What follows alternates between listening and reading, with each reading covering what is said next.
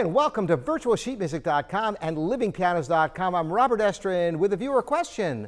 I've gotten this question from so many people, by the way. What can you do with a piano that can't be tuned?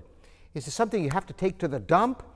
Well, we're going to cover this today, and you'll have some surprising answers.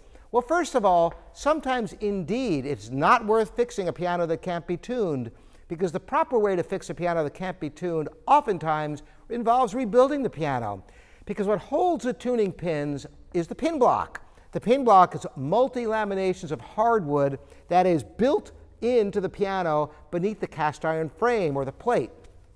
So the plate has to be lifted out of the piano with an engine hoist after the strings are removed.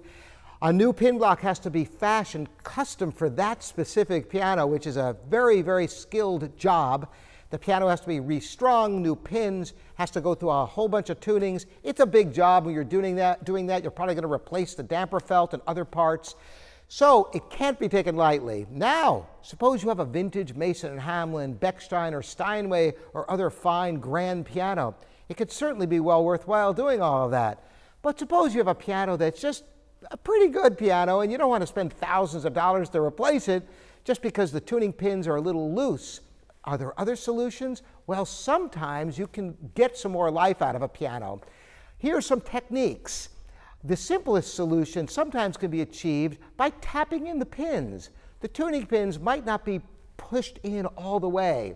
And if there is some room between where the winding of the string is and the plate, by tapping them in, you can get to fresh wood, and you might just have a solid tuning at that point. For a long time, it could solve the problem in some cases.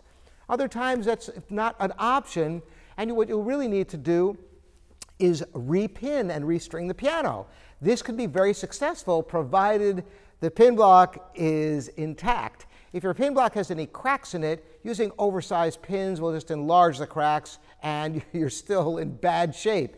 But sometimes the pins will loosen, you restring the piano, you don't have to pull the plate to do that, if the piano has never been restrung before, you can put just slightly larger tuning pins in. Usually two thousandths of an inch larger will usually hold just fine in many pianos.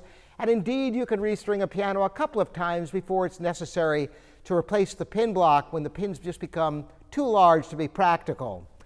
I've heard of other techniques where you can sometimes treat with a chemical around the tuning pins. Now, this is a technique that, as a last resort, if you have nothing to lose. You figure, you know, you're, you're just going to junk the piano anyway. You could try it. It's not a very hard technique. Sometimes you can get years of service out of the piano, but it's not something that you can necessarily rely upon long term, particularly with changes in weather. Here's a note that you should be well aware of is that if you take a piano from a humid environment and maybe the pins are moderately tight but are holding okay and move it to a desert environment, those pins can easily become much looser because a dry environment dries out the wood further. So if you're moving to a drier environment and your tuning pins are not really rock hard, then you might consider choosing another piano or to repinning, restringing the piano, or rebuilding if necessary. I hope this has been helpful for you. If any of you have piano technicians out there have any other techniques you want to share, I'd love to hear from you.